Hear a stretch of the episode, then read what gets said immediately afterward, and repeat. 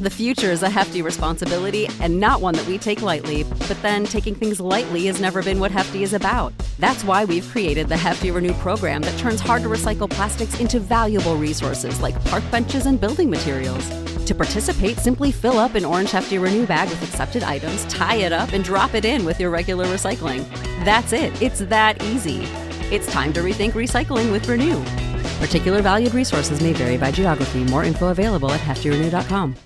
This podcast is a member of the Voices of Wrestling Podcasting Network. Visit voicesofwrestling.com to hear the rest of our great podcasts, as well as show reviews, columns, opinions, and updates across the world of wrestling.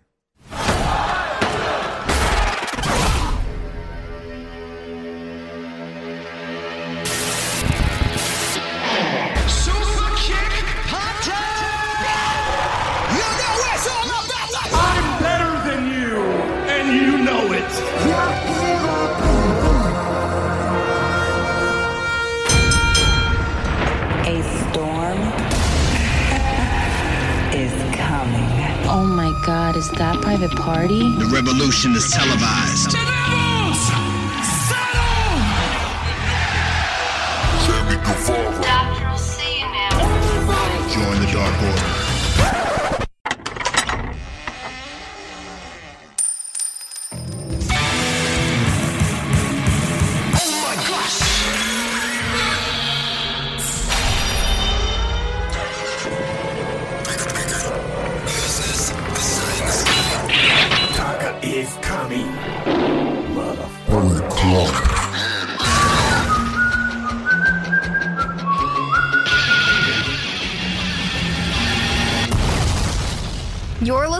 To Music of the Mat on the Voices of Wrestling Podcast Network.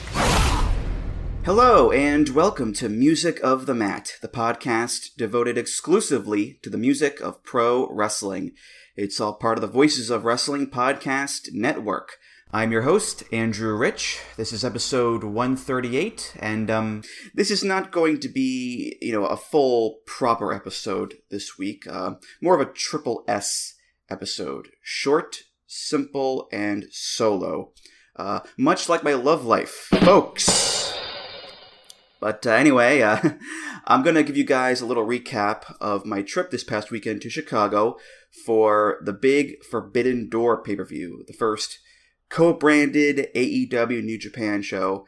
And um, I did one of these when I went to All Out last year. Um, so this will be more the same. Uh, the big difference, though, is that uh, unlike the All Out recap, I am not dead ass tired. Uh, I got some sleep, I got some shut eye, and I am uh, fully rested for this recap here. So that's a big difference right there. But uh, yeah, Forbidden Door. When they announced the show, you know, over a month ago, I was determined to go. You know, I said, all right, I want to be there for that show live. I have to go to that. And right away, the the conversation in the VOW Slack was like, okay, let's get a suite. Let's pool our resources. Let's get the money together and get a suite for the show and make it a very special night for all of us.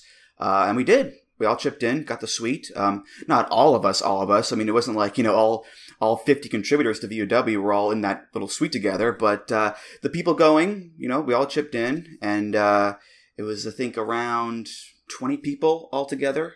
So uh, yeah, cool stuff. Um, now I did an episode of the great and wonderful Alan 4L's podcast, ProRes Paradise, on the uh, PW Torch network, uh, about Forbidden Door, a preview of the show. And uh, we mentioned how, you know, uh, my excitement level, it had kind of dipped a little bit in the build up to the show. Because when they announced the show, I was super into it. I was super pumped up. But as time went on and the build wasn't really all that great and there weren't a lot of proper dream matches on the card itself and and even worse the injuries which took away those dream matches. You know no punk no brian kenny omega still out Ishii taken off the card hiromu taken off the card no naito no ibushi uh, no andrade or lucha brothers because of the whole aaa cmll bullshit. So yeah i was disappointed with the card on paper in comparison to the one in my head and in all of our heads, I think. Um, but as I told Alan on that episode, you know, even though I was disappointed, I was still really looking forward to going. And, you know, once I got in the suite and the show started, I'd have a fun time and it'd be a fun show. And uh, boy, oh boy, did I underestimate just how much fun it would be and how much of a good time I would have and how good of a show it would be. Um, but we'll get to that soon, I know. But uh, but yeah, uh, the great Alan Forel, a good friend and a pros pro, and always pleasure to be on his show whenever I'm on there. So um, if you haven't listened to that episode yet, um, you're a bit late to the party, I'd say, because the show's already happened. But uh, look, if you want to listen to it now, I won't stop you. You know, you do you, do your own thing, be my guest. So yeah, uh, the big trip. Let's get to it then. Uh, it was from Saturday to Monday. I flew out from Boston to Chicago at I think it was stupid o'clock in the morning. It was it was very very early, and I was on pretty much no sleep. So uh, yeah, not a lot of fun. I did manage to sleep on the plane a little bit, but the flight is like I don't know three hours. So yeah, no uh, no forty winks for me, or forty one winks, as Brian Butterfield would say. So I get to Chicago all safe and sound, and uh, I do a little walking around. I'm not really much of a sightseeing kind of guy.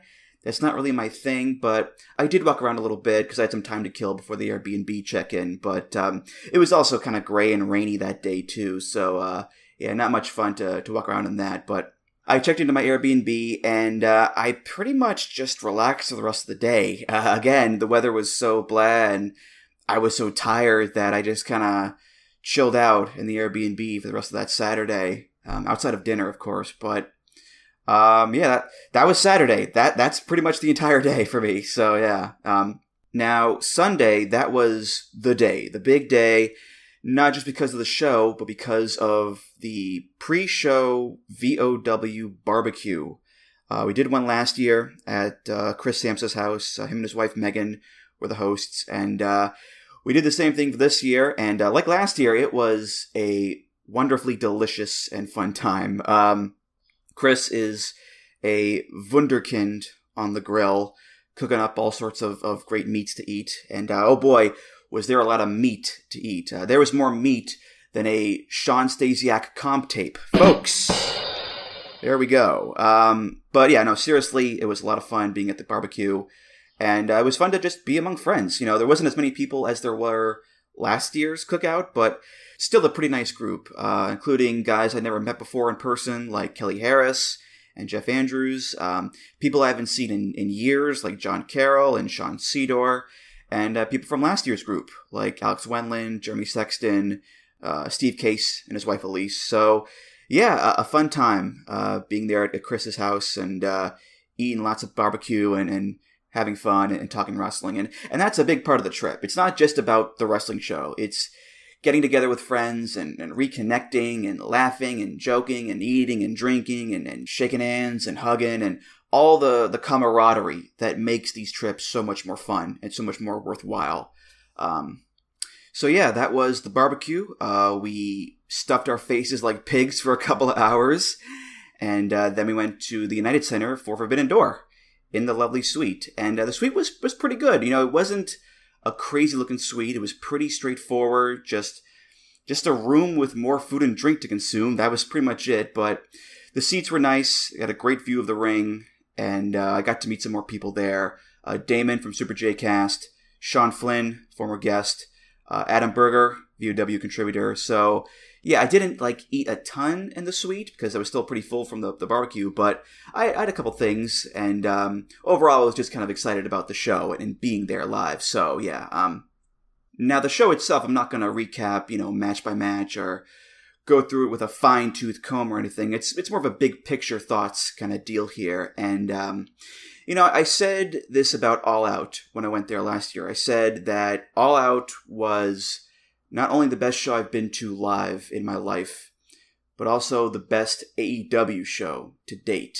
And I think Forbidden Door has taken both of those mantles because whatever you want to say about the build and and politics and curses and injuries or whatever, the end result, the final product, what we got was an incredible all timer of a show for a couple of different reasons. Number one was the crowd. This crowd was amped up and ready to go from the first match on the buy in all the way to the main event. This crowd was hot and invested all the way through because they knew they were seeing something special. This was a special show.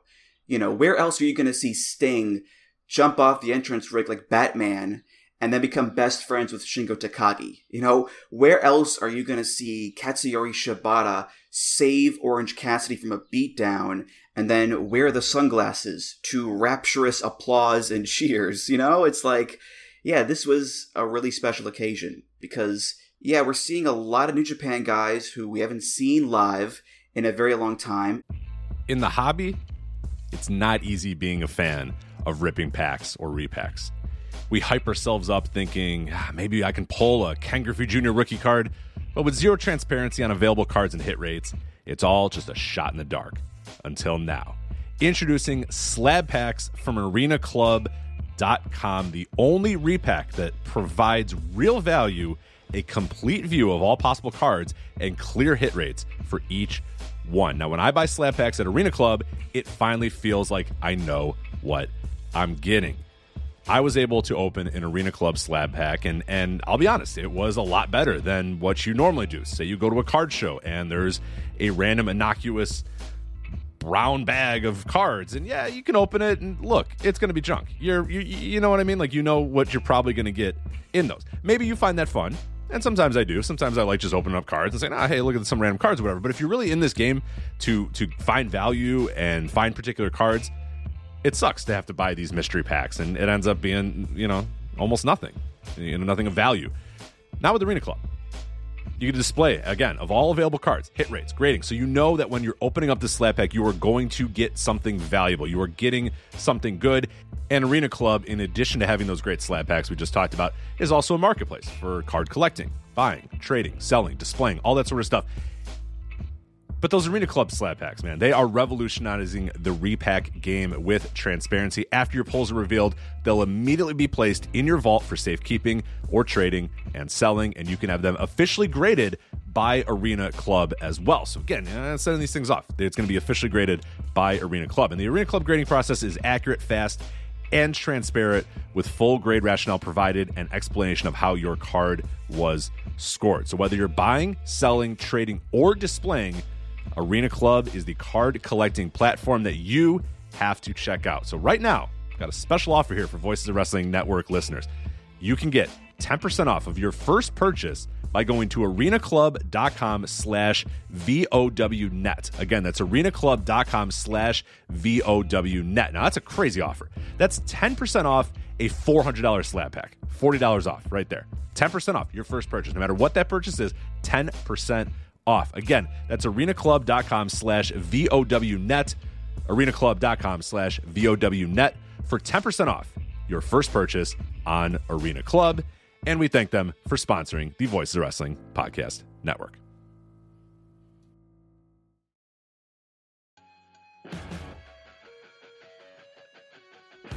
What's going on, guys? This is Rich from the flagship podcast here on the Voices of Wrestling Podcast Network. If I could have a moment of your time, I'd like to tell you about one of our sponsors, Eufy Video Lock. Eufy Video Lock is a smart lock, a 2K camera, and a doorbell, all three in one, offering you triple security. So you can have everything in one device rather than installing many pieces on your front door. But it's not just for security.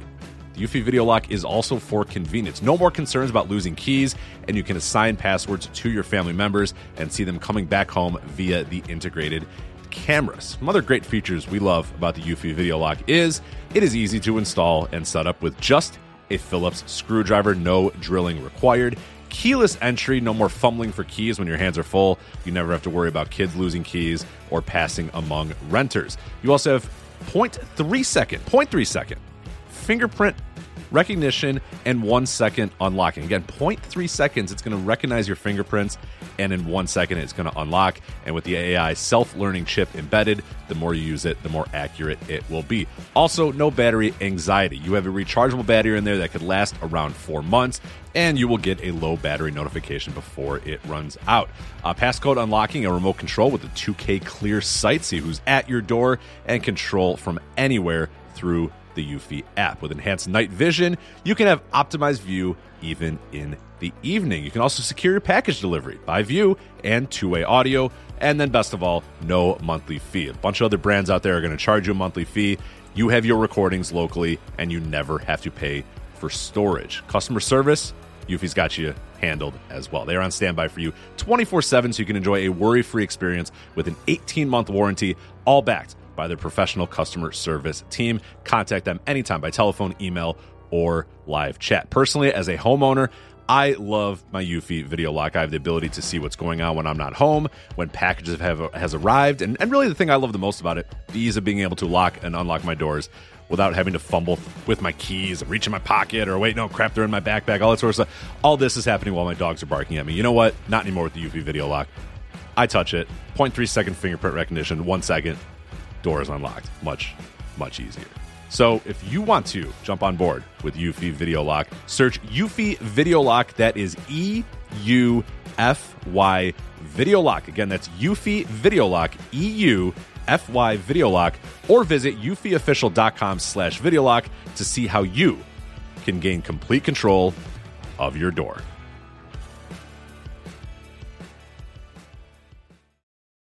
If ever and they're interacting with AEW wrestlers who they don't normally interact with. That's that's the whole hook and appeal of the show. It's these two different sets of guys coming together. And yeah, was it the dream card we all wanted? Maybe not, but that crowd still treated this show like it was a major, major deal. I mean, on the buy-in, when Yoshi-Hashi's music hits, and the people pop for it, you knew, okay, this is going to be something special. And it was. So the crowd was great. And, you know, normally that's not often the case with AEW pay per views. You know, a lot of times with these shows, they're long and there gets to a point where the crowd just kind of burns out and loses their energy and maybe they pick it back up, but there's at least one part of the show where there's like a considerable dip in uh, crowd energy. It happened at All Out when I went there. It happened at Double or Nothing last month. It happened at Revolution before that. So, yeah, these things tend to happen at AEW pay per views. Not the case for this one. The crowd was up all night, and I think the big reason for that was A, the pacing of the show. This show did not feel as long as it was, it flew by. And B was the match quality and more importantly, the consistency of the match quality. Because there have been a lot of AEW pay per views, especially in recent times, where they just deliver some awesome matches.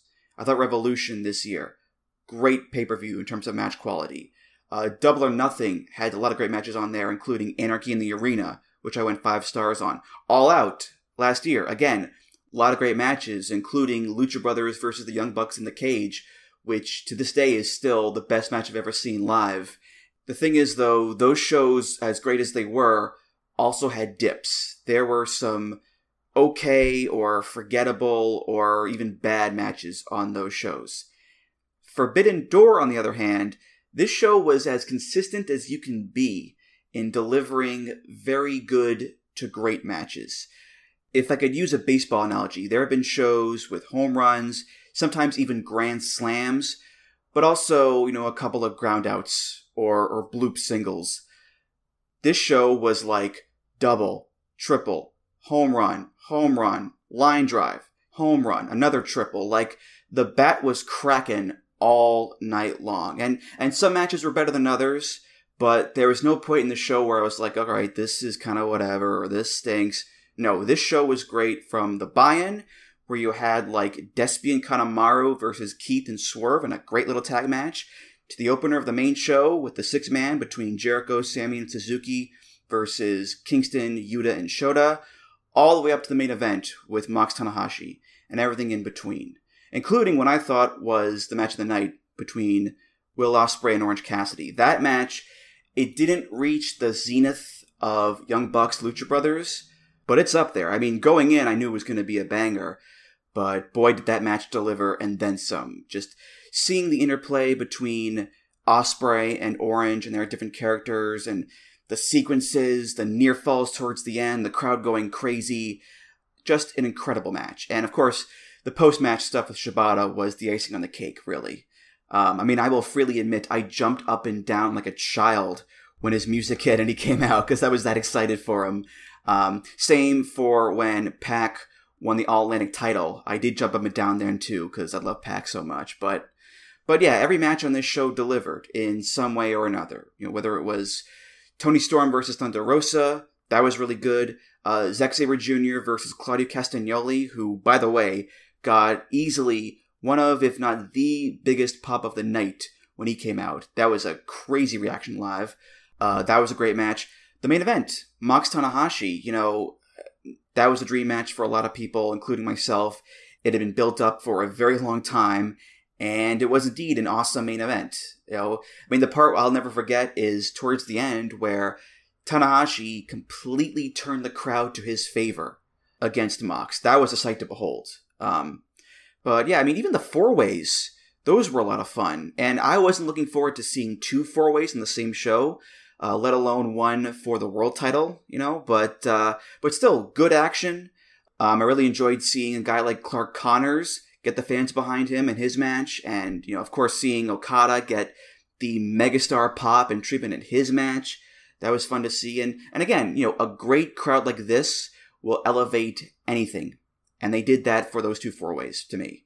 Um, the only letdown, the only little slip up, I think, was the ending of that world title four way, uh, where Okada went for the Rainmaker on Cole. Cole kind of collapsed a bit. Jay came in with the Blade Runner on Okada and just kind of pinned Cole uh, on nothing, um, which was weird to see live and a bit deflating. But we found out quickly afterwards that Cole was injured, so they had to, you know, improvise, but also get out of there quickly and not injure Cole further, which is understandable. You know, you don't want the guy to get further injured, uh, especially with the current injury bug going around the locker room in AEW.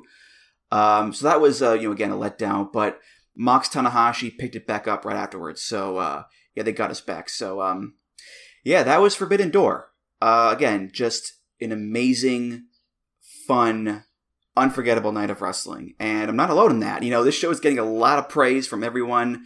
Uh, the suite was just buzzing the entire night through. I sat next to Damon during the show, and at one point I look over to him and I'm like, this is a pretty fucking great show, isn't it? And he's like, dude, I think this is the best show I've ever been to.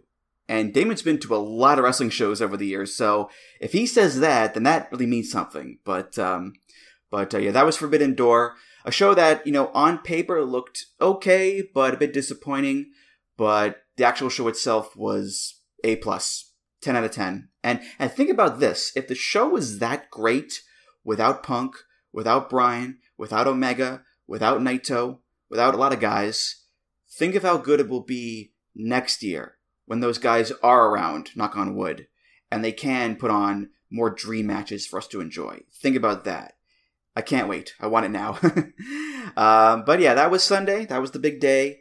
And uh, Monday was going home day. So um, I did manage to go to Portillo's on Monday, though. I did go there because I couldn't leave Chicago without trying Portillo's. And I uh, got a couple of dogs, some fries, a nice root beer, and uh, gotta say, pretty good pretty, pretty, pretty, pretty good. So I flew home uh, Monday night, got back home safe and sound, and on time. By the way, I will say another big plus of this trip was no flight delays and no cancellations. I know that uh, there have been a lot of those lately with air travel. It sucks. It's the worst. It's happened to me before, but this time it didn't. So, uh, airplane guides, if you're up there, thank you for the smooth and easy flights. Thank you, thank you, thank you. All right, well, that's going to do it for this episode of Music of the Mat. Thank you so much for listening. And uh, again, next time I will give you a full, proper episode. But uh, until then, I will say that Music of the Mat is part of the Voices of Wrestling Podcast Network. You can find all the great podcasts on there at voicesofwrestling.com. Follow the show on Twitter at Music of the Mat. Follow me on Twitter at Andrew T. Rich. Voicesofwrestling.com slash Discord for all discussions and comments. Voicesofwrestling.com slash donate for all donations. Uh, just click the big donate button beneath the name Music of the Mat if you donate. Hey, thanks so much. You're awesome. And of course, rate, review, subscribe to the show on Apple Podcasts, Google Podcasts, Spotify, and many other places. I'm Andrew Rich, and I'll see you next time on Music of the Mat. Take care, guys.